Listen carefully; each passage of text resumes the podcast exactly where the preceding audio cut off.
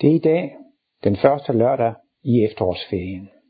Det er den 13. oktober, og her skal du nu høre den spørgetime, der fulgte efter mit foredrag Længslen efter kærlighed. Velkommen.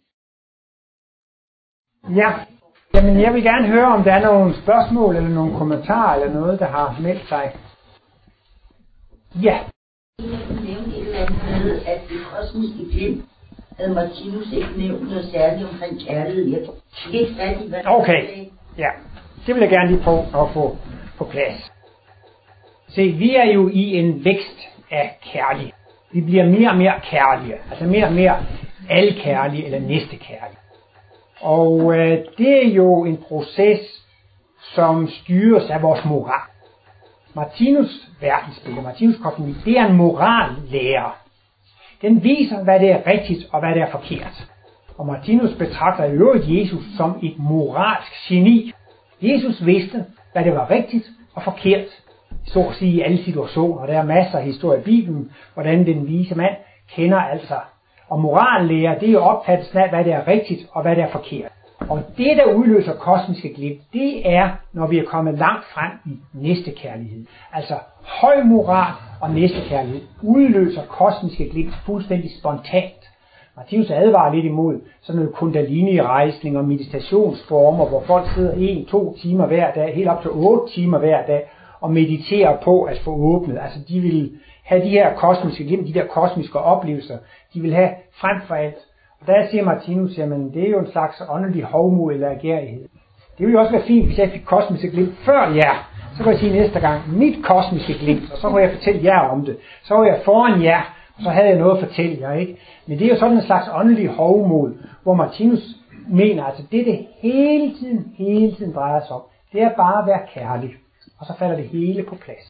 Kosmiske glimt kommer fuldstændig spontant, fuldstændig overraskende på et tidspunkt, hvor man er kommet tilstrækkeligt langt frem i sin kærlighedsudvikling.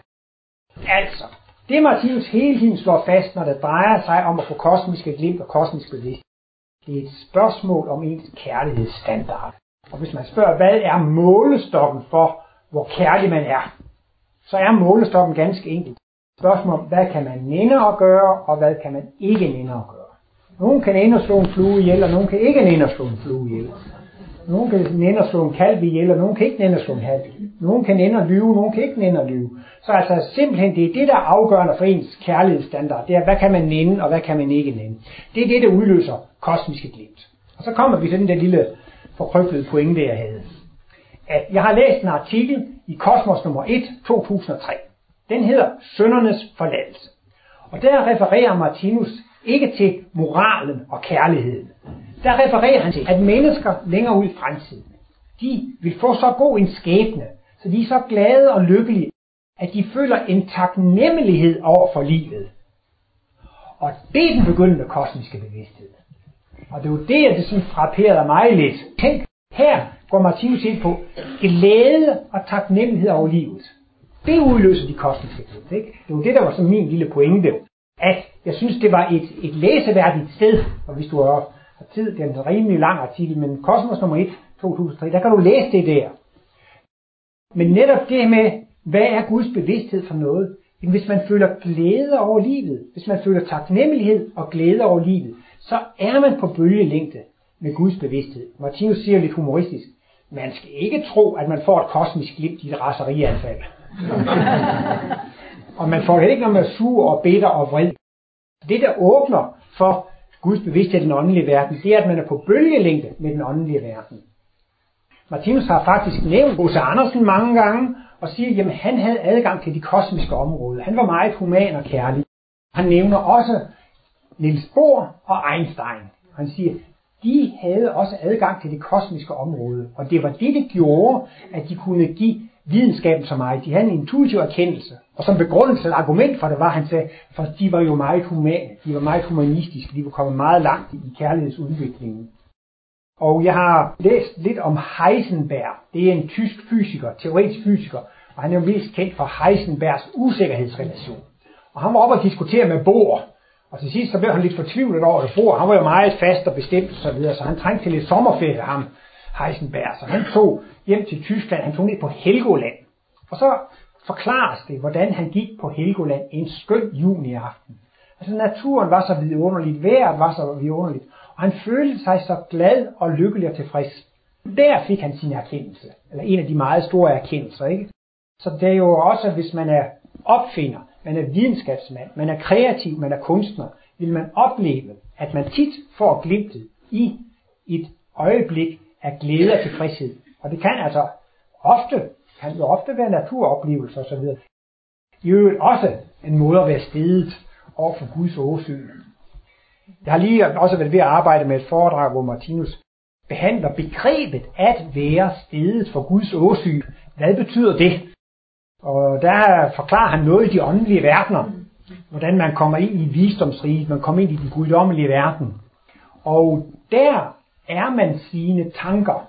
Han siger på det åndelige plan, man kan godt tale på det åndelige plan, men det står allerede i afraren, hvad man vil sige.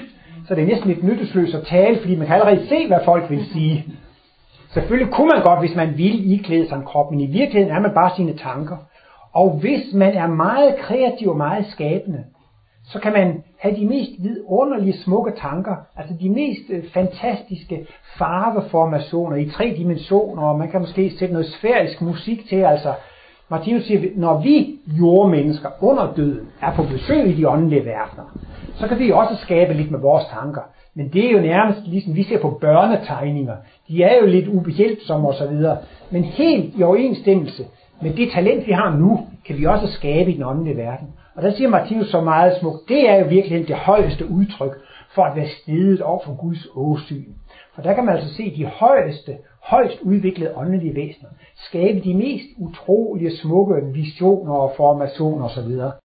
Men lidt længere ned ad vejen kommer han også ind på, at det at være i naturen, det er jo også at være stedet for Guds åsyn. Af en eller anden grund, da jeg gik i skole, så stod den der op al den ting, som Gud har skabt.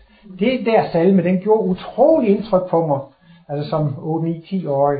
Og det var jo, gik alle konger frem på rad, de mægtede ej det mindste blad at sætte på nille. Og det er jo også en slags lovprisning af Guds skabeværk og, og, og, og, og Guds. Men øh, nej, jeg kan også sige, om det, det, det, der, der er flere spørgsmål. Ellers så, ja. Hovmod, ja, det kender jeg jo noget til. jeg har nemlig også lige set på den sang der med nælen der. Mange mennesker tror, de kan. Ja, ja. Det var ikke et spørgsmål, det var en kommentar. Jo, jo. Ja, altså, det drejer sig om hovmod, og det menneskelige hovmod. Og øh, netop det der med, øh, at øh, selv de mægtigste mennesker, de kan ikke engang sætte et blad på en nælle, altså de har ikke en øh, respekt eller en forståelse over for Guds skabeværk. Og det er selvfølgelig især jo materialistisk forskere, de mener jo, nogen, det hørte man i hvert fald i gamle dage, ja, den højeste intelligens i hele universet, det må jo nok være her på kloden. Skal jeg vide, om der overhovedet er liv andre steder i universet? altså, og vi er jo klogere end planter og dyr. Vi er jo simpelthen kulminationen af intelligens. Jo, Martinus skriver jo også om, hvor har geologer, fysikere, kemikere, hvor har de deres viden fra? Fra naturen. Og så siger de, at naturen er skabt ved tilfældigheder. Og de er selv vanvittigt kloge. Men al den viden, de har, har de i virkeligheden fra naturen. Og nu har jeg selv studeret biokemi, ikke? Hvor har biokemikere deres viden fra? Det har de jo fra Guds skabeværk, ikke? Fordi de har fået al deres viden ved at forske i naturen, ikke? Biologer, biokemikere, botanikere osv. Så det er også en sjov tanke, at de aller, aller klogeste, de siger, at naturen opstår ved en tilfældighed. Men hvor de får al deres klogskab fra, den har de fået fra naturen af. Så kan de jo ikke forestille sig, at det er en endnu større intelligens bag naturen. Men jeg kan næsten ikke være med at nævne, at jeg jo også har skrevet en bog, som hedder Martinus, Darwin og Intelligent Design. Og øh, der er det jo så, at øh, Darwin og naturvidenskaben, de mener jo, at naturen er opstået ved tilfældigheder. Altså motoren er simpelthen opstået mutationer, opstået tilfældigheder, og så er det de bedste egne, der overlever, og så bliver de her fejlkopieringer af DNA-molekylet ført videre og videre, og det er det, der pumper udviklingen fremad. Så er der også fra religiøst hold øh, ønsker om at undervise i skabelsesberetningen i biologitimerne. Og man har så forsøgt sig i USA at få skabelsesberetningen med i biologitimerne. Fordi de synes, nu må vi være videnskabelige, og her fremsætter vi forskellige hypoteser. Darwin er en fin hypotese, så har vi en anden hypotese her. Men det blev jo så kendt uvidenskabeligt ved højesteret i USA, fordi de sagde altså, at det var ikke videnskab, det var religion. Så, så, så det, det, det, det, det er det, man kalder for kreationister, det er Gud, der har skabt det. Så skiftede de hest og siger, at nu laver vi en ny videnskab. Denne videnskab hedder intelligent design. Vi accepterer alle naturvidenskabens metoder, og med videnskabens egne metoder, så vil vi bevise, at Darwin tager fejl. Vi vil gerne have lov at bevise, at der er en intelligent årsag til naturens skabelse. Og det gik også helt til højesteret, og det har været en del i DR2 om det der med intelligent design. Men højesteret i USA dømte så også det der intelligent design øh, for religion, så man måtte ikke undervise i det i biologitimerne. Og så er det jo så, Martinus har jo hele overblikket, og man kan altså, man kan sige, Darwin har ret, ja, udviklingen foregår gradvist i små skridt, ja, der har Darwin ret. De andre siger, at der er en intelligent årsag, ja, siger Martinus, de har ret. Og når de har kunnet skændes, de har skændtes i 150 år. I 1859 kom Darwins bog om arternes oprindelse. Og så kom det jo en strid mellem biologer og kirken, og den har raset i 150 år. Og den kan sådan noget fortsætte i 150 år. Fordi begge parter har ret. De har bare begge, hver for et fragment af sandheden. Og så kan man så sige, Gud skaber igennem evolutionen. Guds skabemetode er gradvis udviklet. Og vi skal jo også skabes om til at blive gudevæsener. Og det starter planter, dyr, jordmennesker osv. Men altså, bevidsthedsfænomenet spiller ingen rolle i den materialistiske udviklingslære. Og det er jo det, der er alfa og omega i det. Det, der er den drivende kraft, det er ønsker og læsler. Det er simpelthen benzinen, det er motoren, det er kraften i al udvikling. Det er, at man vil have opfyldt sine ønsker og længsler. Og det, jamen det er da forjættende, det er da vidunderligt, det er skønt. Jeg kan garantere jer med, at alle jeres ønsker og længsler går i opfyldt. Men jeg må beklage, det bliver ikke i dette liv. Mange ønsker og længsler vil blive opfyldt i dette liv, vi er som regel lidt utålmodige. Jeg vil gerne have det problem løst. Gerne i dag, gerne i løbet af en uge, eller gerne i løbet af en måned. Og det kører, for visse ting kan vi sige, nu er, nu er, nu er løbet kørt, hvis man er kommet lidt op i årene. Så bliver i hvert fald ikke i det her liv. Men så er det godt, at vi har flere. Så, så, og det er jo som sagt den største nydelse for den tørste ørkenen vandrer er jo få, få vand, og den største nydelse for den, der er sulten, er at få mad, ikke sandt? Den største nydelse, det er at få opfyldt sine længsler. Den største nydelse er at få opfyldt ønsker, længsler og begær. Og det er simpelthen ligesom en magnet. Det tager bare Altså på en måde, så er vi jo elektrisk magnetiske væsener. Vi har en aura, vi har et energifelt. Det energifelt forandrer sig hele tiden. Og det er fordi, vi har to meget kraftige magneter. Der er noget, jeg længes efter, og det tiltrækker jeg. Og der er noget, jeg midt af, det frastøder jeg. Så vi er jo inde i en meget dynamisk proces, hvor alt det, vi vil have, det kommer til os.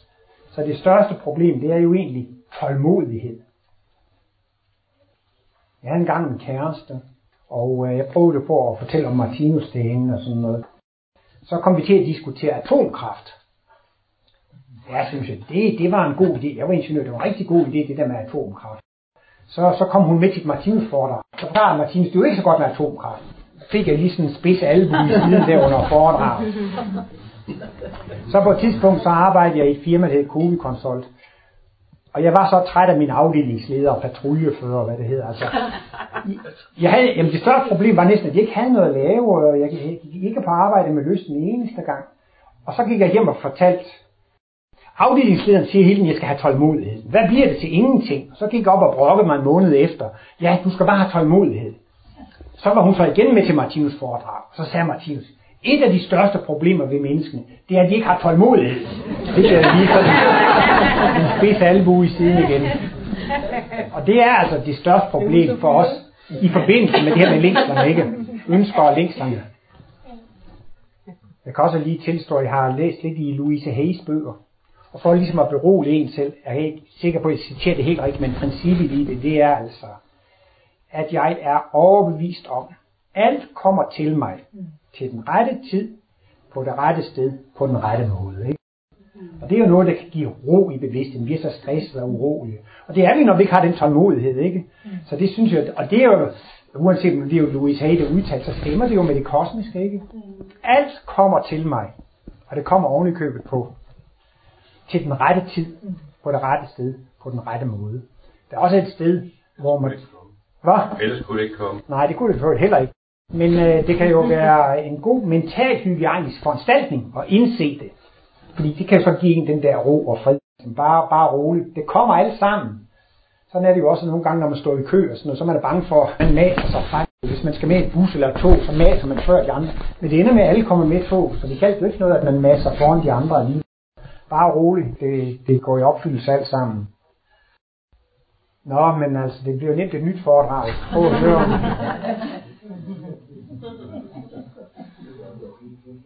Ja, men det er, da, det er da dejligt at tænke på, at det kommer alt sammen. Nå jo, nu ved jeg, hvad det vil sige, men altså, ja. Men, men han er nemlig noget bestemt, jeg vil sige. Det Martinus taler i sted om A-kritikere. Det er sådan mennesker, som har forstået, at alt er sår godt, og det implementerer, de anvender de i deres praktiske liv. Og der er to udtryk, som karakteriserer folk, som har, så at sige, integreret de her analyser i deres personlighed. Og det er, det ene, det er, at de ved, at Guds mølle maler langsomt. Det er igen, vi må have tålmodighed. Alle længster skal nok blive op. Og, og, det, og det andet er, de har tid til at vente, til Guds time er inde. Og det er også det der med tålmodigheden, ikke? om man har tid til, at Guds time er inde. Men det giver en vældig ro og vide, kommer alt sammen. Jeg har også engang set en, et program i fjernsyn, hvor man, jeg tror det var børn på to, tre, tre år, tre år, de kunne da forstå lidt, at de fik en, en kage, og så fik de at vide, at hvis de kunne vente et minut med at spise kagen, så ville de få en ekstra kage. Så gik øh, forsøgslederne ud, og der nogle børn, de kunne simpelthen ikke vente. De hapsede den der kage med det samme. Og så var der nogen, Nå nej, de kunne få en ekstra kage, hvis de ventede. Det vedkommende kom før, så, så ventede de. Og så har man senere relateret til dem, hvordan det er gået dem i livet, ikke? Og de får altså stor succes, dem der kan vente. Og dem der ikke kan vente, de har svært ved at klare sig i det her samfund. Det har de altså. Så det er åbenbart en, en god egenskab. Det er, måske, at, det er måske også en læring. Jo, jo, men det er klart, man skal have, man skal jo have noget koncentrationsevne og noget tålmodighed. Ikke? Så det er jo også en sådan, på en måde et højere egenskab, som dyrene ikke har.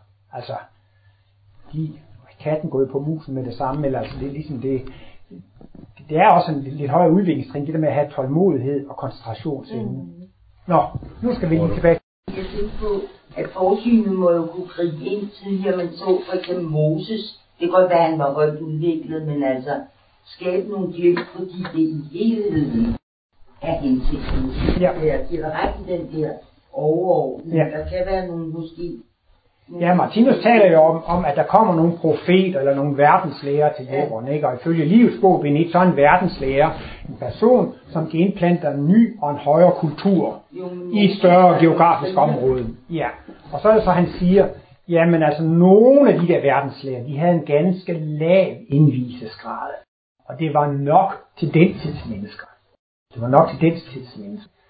Jo, jo, han siger jo, Moses var jo en morder, han slog visen Ægypter ihjel, og han var jo rasende maskulin, og han, og men det siger Martinus også, der skulle nu også noget til at føre israelitterne igennem ørkenen i 40 år. Tænk at blive ved med at opretholde justitsen og disciplinen, og blive ved med at drage afsted i ørkenen i 40 år. Det er også lidt af, af en kraftpræstation at være patruljefører der i, i 40 år. Så, så, så, så han har jo virkelig haft nogle evner der. Og det siger Martinus så, jamen forsynet har jo brug for de rigtige redskaber, eller de rigtige værktøjer til at føre det ud. Ikke? Og nu skal vi jo snart have præsidentvalg i USA. Vi har lige haft det i SF i dag. Vilhelmsen vandt. to tredjedel af stemmerne, og Krav fik en tredjedel. Men, der siger Martinus, at det står forsynet bagved. Altså det her land skal udvikle sig på en bestemt måde, og hele verden skal udvikle sig på en bestemt måde, og derfor er forsynet med til at afsætte og indsætte øh, præsidenter og konger og kejser og så videre. Så det ligger allerede i kortene. Om det nu bliver Obama, eller det bliver Mitt Romney. Så det ligger, og det bliver den, som er den bedste til at føre udviklingen videre på jorden.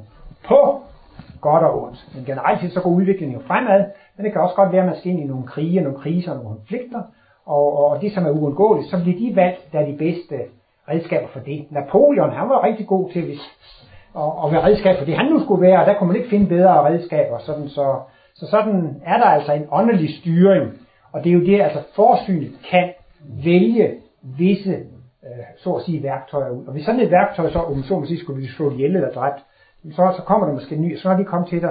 Men altså, det var jo også det, der gjorde, for eksempel når Hitler holdt taler, ikke?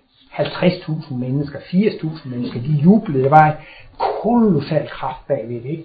Og det var så fordi, at jordkloden var blevet lidt vred og lidt irriteret. Så i virkeligheden så havde jordklodvæsenet et, et tyngt udbrud, ikke? Og det vil så sige, at, at på en måde så havde Hitler jordklodbevidstheden med sig. Han havde en enorm medvind fra den åndelige verden.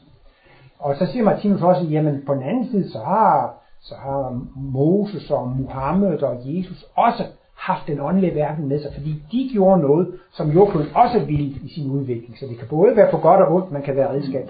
Men hvis jeg nu her heller ville stå og tale om den nordiske asa-lære om to og Odin og så videre, så var det ikke sikkert, at der kom så mange. Fordi det støtter jordklodvæsenet ikke. Dette program understøttes ikke længere. For hele så derfor kan man også sige, hvis man vil have lidt fremgang med det, man laver, så, så, så er det godt at indstille sig på at være redskab for det, der er på vej ind over. Ja. Ja, de ver- mørke verdensgenløser. Ja. ja. Som øh, Martinus også taler om. Ja. Ja, det lyder jo lidt mærkeligt, men på et eller andet tidspunkt, så, så, så kommer vi jo altså fra paradis, der ligesom Adam og Eva. Og det der spiser af kundskabens træ, det er ligesom at gå ind i den fysiske verden. Så der skulle vi jo næsten lære at slå ihjel. Det skulle blive et stort ideal at slå ihjel. Og i den nordiske gudelære er det jo ligefrem blevet til, at hvis man døde af alderdom på sengehalmen, det var dog ynkeligt, så går man til helvede, det hed Helheim. Men hvis man døde i kamp eller kunne dræbe andre, så gik man til paradiset, som var Valhall. Jeg kan også huske, at jeg gik i skole i historietimen, der holdt op, man ville lære om Sønderjylland og genforeningen. Og, og altså, altså noget af det største, det var jo at være helt og general Ry og general dit og dat, som slog tyskerne og så videre. Altså det var, og de kom jo hjem som kæmpe store helte, de der kriger.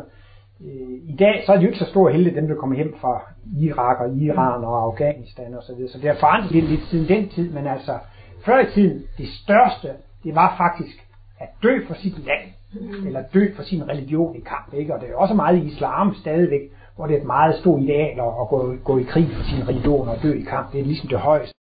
Men der kan man faktisk sige, jamen altså, hvis det er et ideal at myrde og dræbe, ikke, så er der noget mørk verdensgenløsning i det. Men Martinus mener, vi behøver ikke flere mørke verdensgenløsninger. Det der med at slå ihjel, det kan vi sagtens finde ud af. Det har vi lært. Så, så derfor er det ikke brug for flere verdensgenløsninger. De kom bare lige for at hjælpe os til at lære at slå ihjel. Og så bliver det til noget, når det går, når det går ind i det religiøse kultus. Og det har vel også været Altså man, man skulle formidle denne, denne mægtige Gud, og så formidle Gud ved at give gaver, ikke? Og det blev jo tit med offer, ikke? Man offrede dyr. Og, og nogle gange offrede man altså også, det har jo været en gammel tradition i jødedommen, at man skulle give den første fødte til, til, til Gud, altså offer.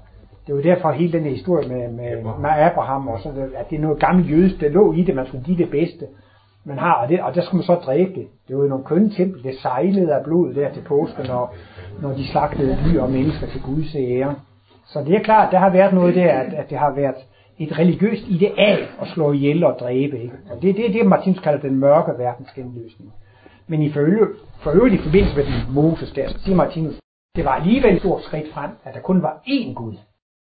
Det var, det var et fremskridt fra, at man havde afgudstyrkelser. Romerne havde masser af, og grækerne og alt det der afgudstyrkelser. At man kom frem til monoteismen, det var et stort skridt fremad. Og tidligere har man hævnet sig helt over gevind, men nu blev hævnen sat i system. Tand for tand og øje for øje. Har de stjålet en af vores køer, så stjæler vi en af deres. Har de slået en af vores ihjel, så slår vi en af deres ihjel. Så, men, øh, så sagde Martins, på sigt så er det alligevel ikke så godt. Fordi så det der med hævn bliver en vanefunktion, en automatfunktion.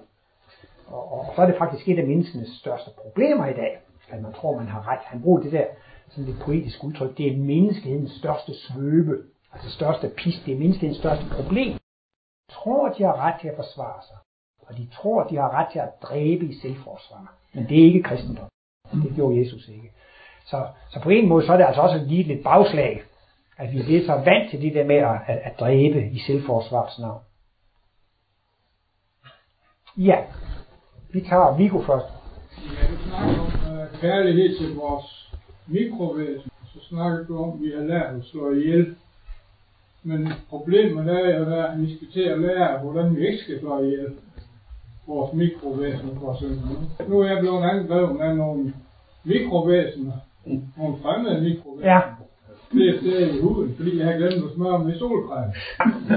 Så kan jeg have det slået ihjel eller fjerne på en eller anden måde. Jeg har lært at, at, at brænde det er ikke godt. Nej. Og jeg har også lært at skære det af og smide det væk. Det er heller ikke godt. Men nu er jeg så blevet frosset ned. Så er mit spørgsmål til dig. Er det, er det også noget, der slår de mikrovæsener ihjel, som, som ikke skal slås ihjel? Ja.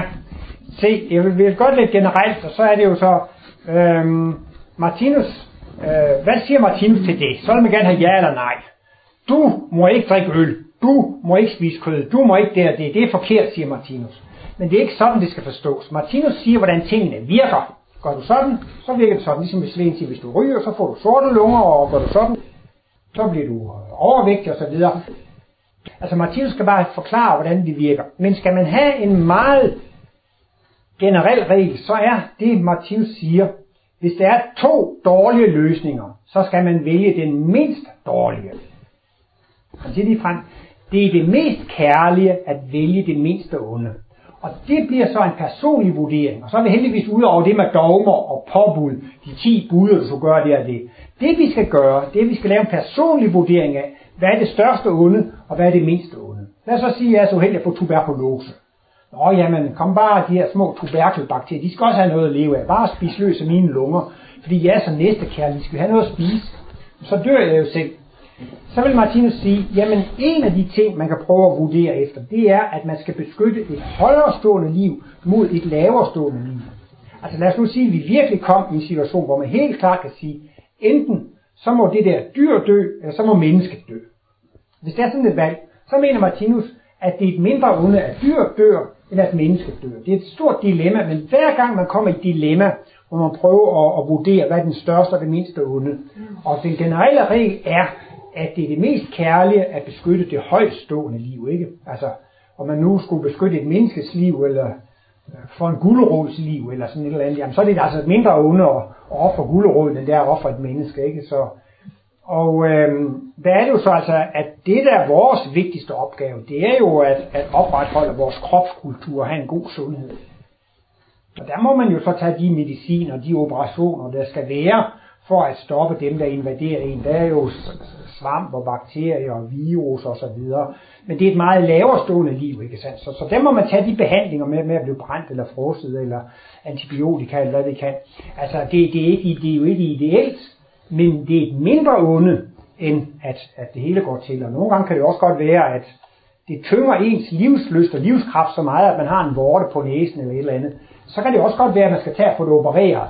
Fordi så giver det jo en livsløst og livskraft, og så bliver det solskin og velvære og glæde i hele, i hele verden. Ikke? Og det må man så ligesom selv prøve at vurdere, hvad der er det største og det mindste onde. Så det er jo det, der er kunsten med at vurdere, hvad er det største og det mindste onde. Og du skal også være glad og tilfreds med tilværelsen og så videre. Jamen altså, en anden ting, det er jo det der med, hvis nu man har myrer og termitter i hus, hvad siger Martinus så? Ja, men så siger Martinus, at altså, man må godt have lov til at sige, her bor jeg. Og så må I altså finde et andet sted at bo. Fordi det, det er mit hus, og her skal jeg bo. Så skal I altså bo et andet sted. Ikke? Så kan det måske i praktikken gøres på forskellige måder, men altså, altså vi lever jo i en verden med jungleloven. Vi kæmper alle sammen om et livsrum. Ikke? Men jeg må altså have lov til at have mit livsrum. Og jeg må også have lov til at opretholde min krop som livsrum for mine mikroindivider. Der er det jo så, at der tørner man jo sammen nogle gange med den, med den ydre verden. Og så længe vi har en fysisk krop, så kan vi jo næsten ikke undgå andet end at måtte dræbe til en vis grad, ikke? Jamen, jeg har kørt med toget hop, ikke?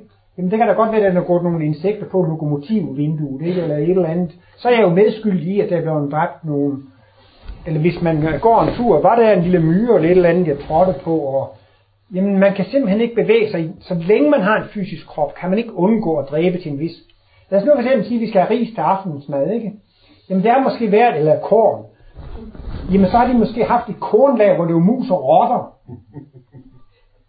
Ja, så gasser man måske, og så, så, så er de der mus og rotter væk. Men så har vi også dem på samvittigheden, hvis vi spiser Eller, ja, hvad ved jeg, det går måske ikke så meget med, at man brænder noget haveaffald, eller man brænder noget brænde i en brændeovn, og så sidder nogle barkbiler og nogle bakterier, og jamen altså, man kan komme med masser af, af eksempler. I, i, i hele taget, vi vil jo gerne have noget mad. Det vil alle bakterier og dyr jo også have.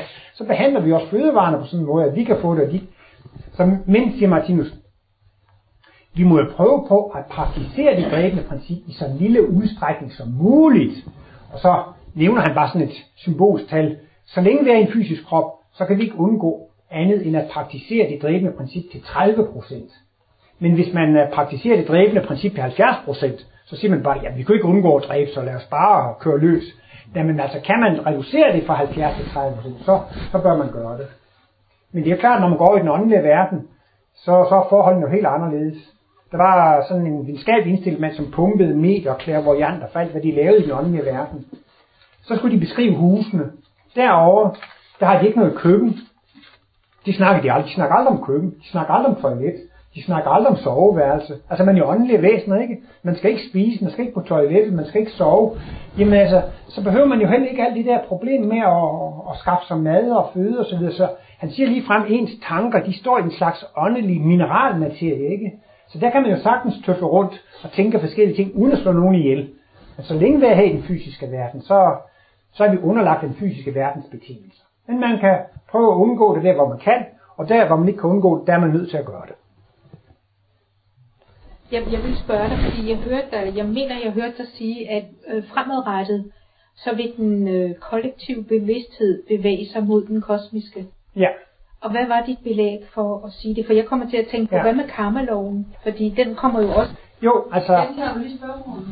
øh, jeg har snakket om, at udviklingen går frem af kærlighed, og det betyder så også til sidst, at vi går frem mod kosmisk bevidsthed. Men hvilket belæg har jeg med at komme på sådan en påstand med, at når vi nu udvikler vores kærlighedsevne, at det vil føre til kosmisk bevidsthed, eller hvordan, hvordan kan man se det ude i samfundet? Ja. Jamen Martinus har jo i især livsbog Benit analyseret meget. Man har noget, han kalder for privatinteressen, og så har man noget, der hedder fællesinteressen. Og fra naturen af, så sørger man for sin mage og sit afkom. Og nogle gange lever man i en flok, fordi det giver en overlevelsesfordel at leve i flokken. Det er ikke på grund af kærlighed, det er bare fordi man selv har bedre chancer for at, at overleve i sådan en, en, en flok. Ikke? Det er egoisme, det er privat interesse. Ikke? Ja. Men efterhånden så begynder man så at få en, øh, en fælles interesse. I helt gamle dage, så var det sådan, at hvis ens egne børn sultede, så kæmpede man og arbejdede og strid lige så blodet sprang fra neglene fri. Men hvis naboens sultne børn kom og kiggede noget mad, væk med dem. Det var man simpelthen helt kold overfor. Det skulle være blodets bånd, og det skulle være ens egne børn. Ikke? Det er jo den rendyrkede private interesse. Men på et tidspunkt, så har man ikke bare med lidhed med, at ens egne børn skal sulte, men også at naboens børn sulte. Så begynder man ligesom at udvikle fællesinteressen. Og det er meget interessant i livets bog, vi lige taler Martinus om statsmagten. Det er næste kærlighedens repræsentant. Og det er jo mange, der er sure på skattefar og statsministeren og sådan noget. Men statsmagten går jo ind og sørger for alle syge, alle gamle, gratis øh, sygehus og uddannelse osv. Ikke? Så desto mere øh, social velfærd man har, desto mere er samfundet udviklet. Så, så, så jeg vil simpelthen ud fra det bruge som belæg eller som målestok. Jo mere det sociale velfærd vokser, jo mere er næstekærligheden vokset. Mm. Fordi det er jo altså fællesinteressen. Mm. Og nu da Moses har været på banen og så videre, så tror jeg også godt, man kan, det, tror jeg, det kan man også sige ud fra Martinus, at højrefløjen i politikken, det, de, de er faktisk inspireret af det gamle testamente, som, som øh, dyrker privatinteressen i form af familien. Det er familien, der skal styrkes. Hvorimod venstrefløjen, den er altså øh, inspireret af det nye testamente med, at man skal være alle kærlige og give alle. Jeg hørte jo lige en lille bid fra en debat mellem Mitt Romney og Obama. Og Mitt Romney, han var i topform. Obama, han vil hjælpe hele verden. Han vil sænke vandstanden i havene. Men jeg vil hjælpe dig og din familie. Og så fik han noget øredøvende bifald. Ikke? Tænk sig, hvor, hvor komisk kan man være og kæmpe for et godt klima og kæmpe for udlandet. Ikke? Nej, jeg vil hjælpe dig og din familie. Ikke? Det er jo virkelig, om jeg så må sige, gammelt testamente eller privat interesse i, i en nødeskab. Og så er det selvfølgelig, at i her demokratiske samfund, de viser jo så i det politiske spektrum, hvor langt man er kommet i næste kærlighedsudviklingen. Ikke? Og man kan jo godt blive lidt forbløffet over amerikanernes økonomi, og ej, måske ikke mere, men altså de har, og, og så deres teknologiske udvikling. Aber man soll sich nicht verblüffen lassen. Man skal ikke lade sig forbløffe. Fordi at, øh, jeg tror, de har et skattetryk på 25 procent mm. i USA. Trolig mange fattige og så videre, og, og, og det er jo næsten, hvis man vil være præsident, skal man ikke begynde at foreslå skatteforhøjelse og sygesikring og alt sådan noget. Så, så på den måde, så vil jeg sige, jamen så er amerikanerne jo ikke så forfærdeligt langt. De praktiserer også dødsstraf. Det har ret til at have våben og kan skyde og så videre. Ikke? Så, så, så, så, så, så der må man jo faktisk ud for de kosmiske kriterier sige, ikke? At, at, at der er det sociale velfærd ikke så langt fremme. Så steder Martin også har sagt, de højst udviklede lande, det er der, hvor den offentlige samvittighed, den offentlige samvittighed er mest udviklet. Det kan være, at der er en lille skolepige, der bliver behandlet uretfærdigt, eller en bolighej, som har taget for mange penge fra en student, eller sådan noget. Ikke? Det kommer op i pressen, det kommer op i, på forsiden af ekstrabladet, eller det kommer i tv-avisen og så videre. Ikke? Men i USA for eksempel, så bliver man jo hyldet hvis man er meget rig og multimilliardær, så er man en stor mand og får korsbånd og stjerner på, ikke? Lidt anderledes i, USA, i Rusland. Hvis der er en, der bliver så rig, så siger det bare, det er en gangster, det er en mafia. Hvor han får alle de penge fra, ikke? Det kan ikke være sket på rigtig måde. Så, så der ser man, øh, der ser man lidt, lidt tydeligere på det, ikke sandt? Fordi den der enorme rigdom og anseelse er jo faktisk kommet ved, at man har, man har udnyttet andre mennesker og tilegnet sig store værdier på, på helt privat basis. Så jo, altså, Nej, men det var det der med pressen og aviserne, altså at, at i et land, hvor man tager den lille mands parti, tager de svage og de udsendte og fremhæver dem, så kan man sige, sådan offentlig samvittighed meget længere frem, ikke? end i lande, hvor man hylder magten, pengemagten og den stærkeste magt osv. Så, videre. så, så, så, så det vil jeg sige, der hvor den offentlige samvittighed er længst fremme, der hvor det sociale velfærd er, er længst fremme, der har man de mest humane og kærlige mennesker på den nuværende trin her på kloden. Mm. Martinus mente, at alene det, at vi er født på den her klode, er jo selv lidt af en betænkelig sag. Mm. Det, det viser, at der er et godt stykke vej til den kosmiske bevidsthed nu. Mm. Fordi hvis vi har været tættere på den kosmiske bevidsthed, så er vi jo født på en bedre klode, der var højere udviklet. Så, så vi er lidt i, i skole her. Det var egentlig, han markerede. Nej, det var dernede, ja. snakkede om den her øh, øh, relation, som forældre havde. Ja. Øh, med at øh, de brugte hinanden til at dele øh, alle tanker og liv og alt det Ja. Og da din far så døde, så, ja. øh, så fik din mor sådan en større kontakt til Gud ja. og, og til, ja. snakkede med ja. det guddommelige sted din far. Det jeg sådan tænker lidt på, det er, at øh, sådan inden for den her verden, hvor man sådan gerne vil være sådan rigtig kosmisk oplyst, og man vil gerne sådan, øh, på en måde øh, ræbe efter at komme hen til der, hvor man hele tiden øh, øh, læser om øh, ud fra de her øh, øh åndsvidenskabelige øh, tænkere, som har fået kanaliseret ned, at, øh, at vi sådan skal blive de her androgyne, øh, alkærlige personer, som bestemt ikke har personlige relationer til nogen sådan, øh, på et dybere sådan, parforholdsmæssigt plan, fordi at det er ligesom øh, på et lavere stadie, det foregår. At på den måde også ligesom at anerkende, at og også inddrage det og øh, snakke om det, når det nu handler om længsel efter kærlighed. Ja. At, at, øh, at øh, vi alle sammen er om det stor, øh, altså vigtigt og øh, at, at, at vi ikke øh, stræber for meget efter at blive sådan nok i os selv, men også anerkender, at der er stort udviklingspotentiale, og at forhold også er anderledes, end vi bare engang hvor, hvor man netop var afhængig af hinanden på en hel masse områder. Altså jeg tænker sådan, jeg, jeg kan godt sådan frygte lidt, at, øh, øh, at, at, at sådan folk, der kommer her og som sådan bliver enormt inspireret, at de synes, det er nærmest lidt forbudt at have et øh, sådan personligt forhold til det modsatte køn. Så derfor starter man sådan rundt, fordi det er sådan lidt øh, efterstræbelsesværdigt på en eller anden måde. Ja, nu er der efterhånden, nu er der efterhånden blevet bragt en del, øh, ja, det, det drejer sig jo altså om, at til syneladende, så har jeg mit foredrag nedgjort det lidt her med at have et, et, et privat. At det var enten eller? Eller? Det var enten eller, altså. Med altså det her med at have en partner og så alle. Jamen det er selvfølgelig en kontinuerlig udviklingsproces, og sådan, som udgangspunkt så udelukker det ene jo ikke det andet. Og man udvikler altså øh, det ene gradvist, og det andet det bliver altså også afviklet gradvist. Men for lige at kaste lidt benzin på bålet, og sådan helt internt, så har Martinus altså brugt udtrykket stenalder sex. Og dermed mente han altså samleje seksualitet med det modsatte køn. Og øh, det, som du synes heroppe, det virker næsten sådan, så altså, hvis man har samleje seksualitet med en af det modsatte køn, så er man altså på stenalderstadiet. øh, det er selvfølgelig meget kedeligt, hvis du kommer til at opleve øh, andre i en anden sammenhæng, så har synes Martinus mennesker, eller at der er folk heroppe, som har, som har misbrugt Martinus' polanalyser. Øh, så siger man, ja, men jeg er nødt til at forlade min kone, fordi ifølge Martinus' analyse, så er jeg alt for dobbeltpolet til at leve i ægteskab. Altså.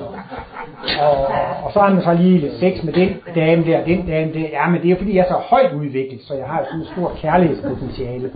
Se, det mente Martinus jo, at det var sådan en misbrug af de kosmiske analyser. Og, altså, men altså, lad os nu endelig sige, at det var rent hypotetisk. Hvis nu Jesus var blevet gift, og havde haft en kone, ikke? Så vil han jo ikke være utro og gøre hende ked af det. Altså, ikke på nogen som helst måde. Så, så, så altså, han, Martinus' øh, polanalyse skal jo heller ikke tages til indtægt for, at man føler sig for højt udviklet, så man bliver nødt til at for, forlade sine forhold og sådan og sådan. Men man har alligevel en eller anden romantisk forestilling om, at man kan tage ægtefælden og partnerne med ind i paradis ind i den kosmiske bevidsthed tage onkel og tanter og ægtefæller og børn, men det kan man altså ikke. Man kan ikke få kosmisk bevidsthed som mand, man kan ikke få kosmisk bevidsthed som kvinde. Og man vil så gerne alligevel have den prinsen på den hvide hest og sin ægteskabspartner øh, med ind i det. Men det der sker, nu siger man folk, og så har man sex med alle mulige folk og sådan noget. Nej, men altså det, det er det, at man kan se Gud i alle mennesker. Hvis man virkelig har prinsen på den hvide hest, så skal vedkommende se sådan og sådan ud. Man er meget specifik. Du og ikke, måske egne, du og ikke, du og ikke, du og ikke. Det, det skal være meget specielt, før det passer ind, ikke? Og det er jo netop det meget private. Men jeg blev så rørt af, at Martinus en gang sagde, alle mennesker er smukke. Alle mennesker er smukke, ikke? Altså, det er ikke bare folk, og man skal have seksualitet med alle mulige folk. Nej, men alle mennesker er smukke, og alle væsener er celler i guddommens, øh, i guddommens krop. Men det er, da, altså det er klart, at man har, man har sin, øh, sin partner. Det Martinus i den grad understreger, det er, at man skal leve i harmoni med sit udviklingstrin. Det er meget vigtigt, at man lever i harmoni med sit udviklingstrin. Og for at spare meget specifikt på dit spørgsmål, altså, kan jeg give dig et godt råd. Læs stykke 647 i livets bog, bind 3. Der kommer Martinus ind på i forbindelse med det seksuelle liv, at man kan have forskellige lægens krav lægemskrav. Og han går ind i et eksempel. Her er en kvinde, hun er meget enpolet, og hun har visse lægemskrav. Her er en dobbeltpolet kvinde, hun har andre lægemskrav. Den meget enpolede kvinde, hun skal have samleje for at få opfyldt sine naturlige lægemskrav. Hvis hun i sin krop skal føle en naturlig velvære og en glæde ved livet, så er det vigtigt for hende at have samleje. Så findes der andre kvinder, som faktisk har mistet lysten til at have samleje. De har faktisk også mistet lysten til at have børn og have familie men de har, men de har længsel og ønsker om, om, om, om øh, seksualitet, om intimitet, ikke sandt? Men de vil hellere have det med, med kys og kram og kærtegn, og man kan unanere hinanden eller pette, med, med petting få en seksuel udløsning. De har andre lægens krav, Og så kan man så sige, her er de her analyser, ikke? Men det vigtigste er at være ærlig over for sig selv og gøre det, det er på mit udviklingstrin. Og det er jo klart, at man kan, det er også en slags hovmod. Jeg tror, at jeg højere udviklet, i virkeligheden er og begynder at leve ud fra nogle regler, som ikke svarer til mine egne behov. Og igen, jamen så kommer man i disharmoni med virkeligheden, og så, så kommer det til, til en kortslutning. Så det vigtigste er jo absolut, at man erkender sit eget udviklingstrin og lever i harmoni med det. Og det, der er godt for nogen, er ikke godt for, for, for, for andre. Men, men det man jo kan gøre, det er jo at træne sig op i og se alt som livets direkte tale. Det er jo et tema, Martinus tager op allerede i stykke, 5, nej, stykke 6 i livets bog, hver eneste levende væsen er udsat for en personlig, direkte korrespondence med guddom. Gud taler til os i alt, ikke? Selvom man har en, en, en, en fast partner med, med seksualitet osv., det forhindrer jo ikke, at man gradvist træner sig op i at se Gud i alting. Nå, der var en, der skældte mig lidt ud. Nå, det var godt nu Gud, der gjorde mig opmærksom på. Der var jeg ikke helt færdig der. Der var en, der roste mig for noget. Jamen, tak, øh, tak fordi jeg lige fik et klap på skulderen der. Altså, man skal efterhånden begynde at lære at se. Og det er jo ikke direkte i modstrid med, at man stadigvæk har en partner. Ikke? Altså, men man, det, det, det er jo en gradvis overgang, hvor det ene bliver afviklet, og det andet bliver udviklet. Og det er talentspørgsmål, det går ganske gradvist. Og fra at have været ateist og materialist, så tager det lang tid at udvikle gradvist en ny kosmisk bevidsthed, den her. Men altså, for at provokere lidt, så mener Martinus jo længere ud i fremtiden, at så vil man faktisk have en ny partner hver gang.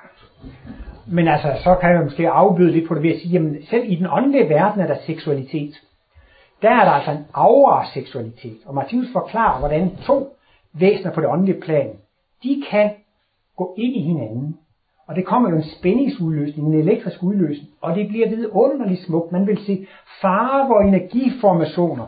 Og der siger Martinus, der kommer sex ikke i skammekrog, sådan noget man skal gøre om bag ved hegnet og om i baghaven og sådan noget. Det er ikke noget, der er bag nedrullede gardiner, det er ikke noget, man skal skamme sig over. Der bliver seksualitet altså fuldstændig, fuldstændig offentlig. Og det vil simpelthen sige, at så kan, så kan de andre engle se, hvor, hvilke farver kommer det ud af de to engle mødes og, og, og gå ind i hinanden. Og det vil, så, så tror jeg ikke, folk har noget imod det. Jamen så har man prøvet den, så møder man en ny engel. Det kan da være sjovt på at smide sammen med vedkommende. Så møder man en ny, fordi det er ikke umoralsk, fordi det er ikke nogen, der bliver ked af det. Men hvis der er børn, der mister deres forældre, eller den ene af forældrene på grund af, af skilsmisse, hvis der er folk, der er ulykkelige, forelskede og så videre, jamen så er det jo ikke så godt. Så, så Martinus siger, egentlig er det ikke umoralsk at have mange partnere, men det er umoralsk at gøre nogen ked af det. Og på nuværende tidspunkt, så er det meget svært at have en partner, uden at der er forelskelse blandet. Og lige så snart der er forelskelse iblandet, så er der jalousi indblandet, så, så er der altså noget med troskab og ejendomsforhold osv. Men i princippet, siger Martin, hvis to helt frie mennesker mødes med hinanden og har en intim akt med hinanden, og hvad art det nu måtte være, og de skilles som frie mennesker, hvem kan have noget mod det? De går derfra med, med, med velvære og velløst fornemmelse i kroppen, og så møder de nogle nye frie mennesker osv. Problemet er jo, at så kan der være et menneske, som har en meget stærk seksuel drift, og en anden vil gerne have en fast partner og børn. Der, der mødes de ikke på lige fod. Og der må man faktisk sige, at det er den, som har den stærke seksuelle drift, som pådrager sig en dårlig skæbne ved at gå videre. Don Juan, han nedlagde, jeg ved ikke, hvor mange kvinder, men der vil også lige så mange, der blev ulykkeligt forelsket i ham, ikke sandt? Så der mødes man ikke på lige fod, ikke? Så derfor skal man jo også ligesom bruge sin fornuft. Så så længe man mødes som helt frie og på lige fod, så, så, så, så altså på en måde, så, jamen altså, det er svært at forstå nu i den her overgangsfase, men, men den der stenalder seksualitet, den vil fuldstændig komme til at blegne. Men den nye seksualitet bliver også meget båret af magnetisme, elektricitet, altså af, Martinus sagde den der han brugte den der dråbeflaske, altså den der, altså det var jo kun nogle få sekunder, man kunne få den der seksuelle vildløs fornemmelse, men det, det skal jo blive en helt anderledes øh, organisk mental struktur. Han er også inde på, at forelskelsessympatien eller den kærlighed, den sidder jo egentlig bare som nogle hormoner. Hvis man kastrerer en mand eller en kvinde, så det ikke er nogen østrogener og testosteron, og hvor forelskelsen så væk, Ja, den røg jo altså med operationen der. Så, så i virkeligheden, så er den ene pol af kærlighed ikke organisk indbygget i bevidsthed. Men det nye kærlighed, det er jo altså en bevidsthedsegenskab, hvor man elsker alt og andet.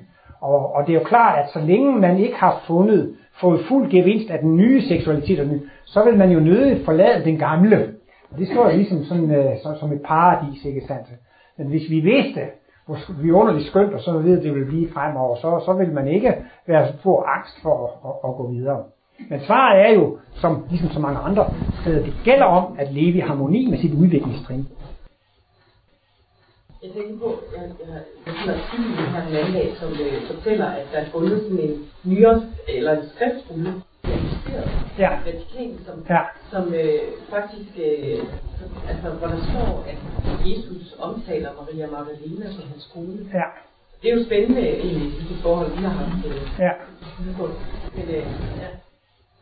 Ja, men det er en tænkt modsætning til virkeligheden. Altså, ifølge de kosmiske analyser, så vil det ikke kunne lade sig gøre.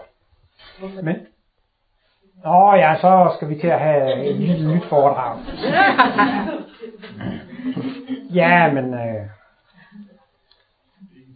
nej, ikke i dag. Altså, det, det, det, altså Jesus havde fuld kosmisk bevidsthed, var fuld dobbeltfolet. Og derfor kunne... Det kan være, at de har været mand og kone, men at de bare har haft øh, i tantrisk øh, udviklingsforhold, at det ikke er en modsætning igen. Altså, Ja, men det kan ikke lade sig gøre ifølge de kosmiske analyser, som du vil kunne læse dem i livets bog. Det er min personlige tolkning af femte bind. Det vil ikke kunne lade sig gøre. Og ifølge sult- og mættelsesprincippet, så bliver man faktisk altså mæt af det modsatte køn. Det gør man. Man kan blive mæt af selv den mest underlige lavkage. Kage. Man kan blive mæt af alting. Og man kan også blive mæt af det modsatte køn. Og øh, det er sådan en længere historie, men der er ved at vokse en mand frem i kvinden. Og øh, mænd og kvinder ligner hinanden mere og mere. Det maskuline vokser frem i kvinden, og det er så nyt og kvægende og spændende. Og på et eller andet tidspunkt, så vil kvinderne nyde at opleve det maskuline princip i dem selv.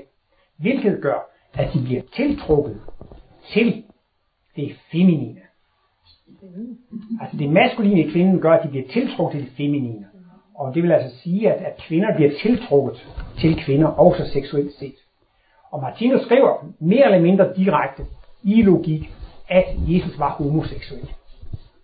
Og hvis øh, ikke han gør det der, så skriver han i livets bog 5, hvor han beskriver jødemennesker, som har kosmisk bevidsthed, men som er i enten en mands eller en kvindekrop. Der kan du læse om øh, den logiske poludvikling, og der kan du så læse om Jesus seksualitet. Og man kan sige, hvis det forholdt sig så holder det her kosmiske øh, kanalisering bare ikke. Altså. Nej, og så vil jeg måske også lige igen sige, at Martinus har ikke kanaliseret noget som helst. Martinus har oplevet det med egne sanseevner. Men der kommer utrolig meget kanaliseret. En gang var jeg i USA og holdt foredrag et sted, og jeg talte om reinkarnation og karma. Så fik jeg deres blad ganske kort tid efter, hvor det stod, at nu var der kommet noget kanaliseret stof fra Jesus, at reinkarnation og karma, det fandtes ikke. Så lidt senere på nettet fandt jeg nogen, som sagde, at Jesus gik ind for reinkarnation og karma. Det var også noget, der var kanaliseret. Der bliver kanaliseret i en utrolig mængde ting. Bare fordi en ting kommer fra den åndelige verden, behøver den ikke at være sand. Og sammenligner med, at der kommer så mange modstridende oplysninger. Reinkarnation findes, reinkarnation findes ikke. Og øh, det er Martinus i hvert fald meget, understreget meget kraftigt. Han har ikke kanaliseret noget som helst. Han har oplevet det med egne sanser. Og øh, han siger altså mere eller mindre, at lige for tiden, så, så er der ikke andre mennesker på denne klode, som har kosmisk bevidsthed end mennesker nok. Mange, som har, kan kanalisere og kontakt til den åndelige verden, ikke? Men der findes mange forskellige kilder i den åndelige verden. Også der findes også almindelige jordmennesker, som øh, kan kanalisere stof imellem to fysiske liv. Og kan folk lyve før de dør, så kan de også lyve efter de dør. Så, så derfor skal man ikke tro på alt det, der kommer fra den åndelige verden. Nu så man kan sige, man kan ikke modtage andet, end man selv rummer og den samme bølgelængde, som man selv har den samme bølgelængde, tiltrækker man. Så det er noget, ja, det, det tror jeg nok. Altså hvis, hvis, hvis man her på det fysiske plan arbejder i en spiritistisk menighed, som går ind for næste kærlighed og healing og hjælp, og de beder om, at man må gøre det rigtige og det gode og så videre, ikke? så vil sådan en spiritistisk menighed være meget beskyttet. Fordi temaet og motiv for alt, hvad de laver, det er at hjælpe og være kærlig og så videre, ikke? Men hvis man på en eller anden måde skal spille store roller og imponere med store budskaber og så videre, så skal man være mere forsigtig, fordi at så har man selv noget hovmod i det, at man skal fremstå som profetens lærlinger, og man har fået, og der findes faktisk en del ånder, som øh, lover øh, offeret mere eller mindre, at de skal udføre en stor mission i fællesskab. Og så skal vedkommende gøre de og de og de og de ting, og så føler vedkommende sig jo utrolig udvalgt og videre. Men der vil jeg så også, netop som du siger, jamen så spiller hovmod jo også noget ind i det, at man gerne vil spille en stor rolle, ikke? Både hos offeret, men også hos den, der, der fordi der er mange, der kommer til ordentlige plan, de er jo så, og de ikke spillede den store rolle på det fysiske plan. Men det kan de så få lov at gøre i den åndelige plan, og især hvis de kan komme igennem og kanalisere noget der, så, så, så kan de komme til at spille den der, øh, den der rolle. Ja. Tak for i dag. Tak for i dag.